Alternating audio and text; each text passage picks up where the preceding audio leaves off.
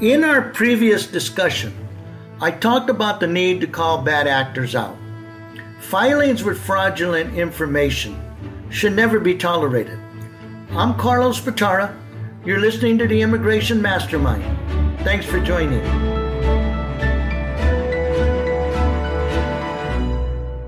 Today, I want to set forth three ground rules to follow. Rules when completing paperwork and forms for a family member or friend. Rules that help avoid hidden complications. Petitions or applications should never be filed.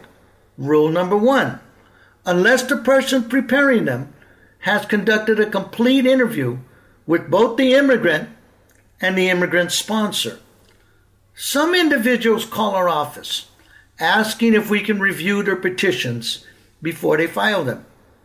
We refuse to do so, asking a few quick questions and obtaining a few quick answers is like the blind leading the blind.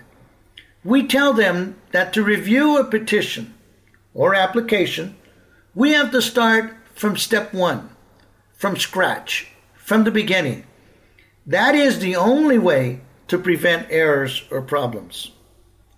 Rule number two if there are any doubts about the accuracy of a petitioner or beneficiary's answers, it is wiser to delay filing.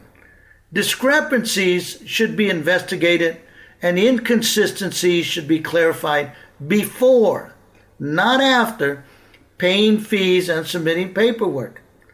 In some cases, background checks for arrest records, criminal convictions, past immigration history are necessary to be completed beforehand.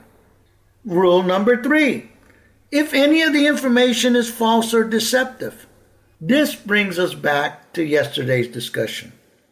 The means do not justify the ends. Avoid immigration fraud. Always.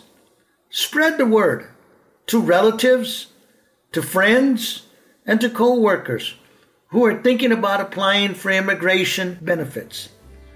Thanks for joining. And no matter how difficult the road ahead, keep your chin up. For together, we can make the world a better place, one immigrant at a time.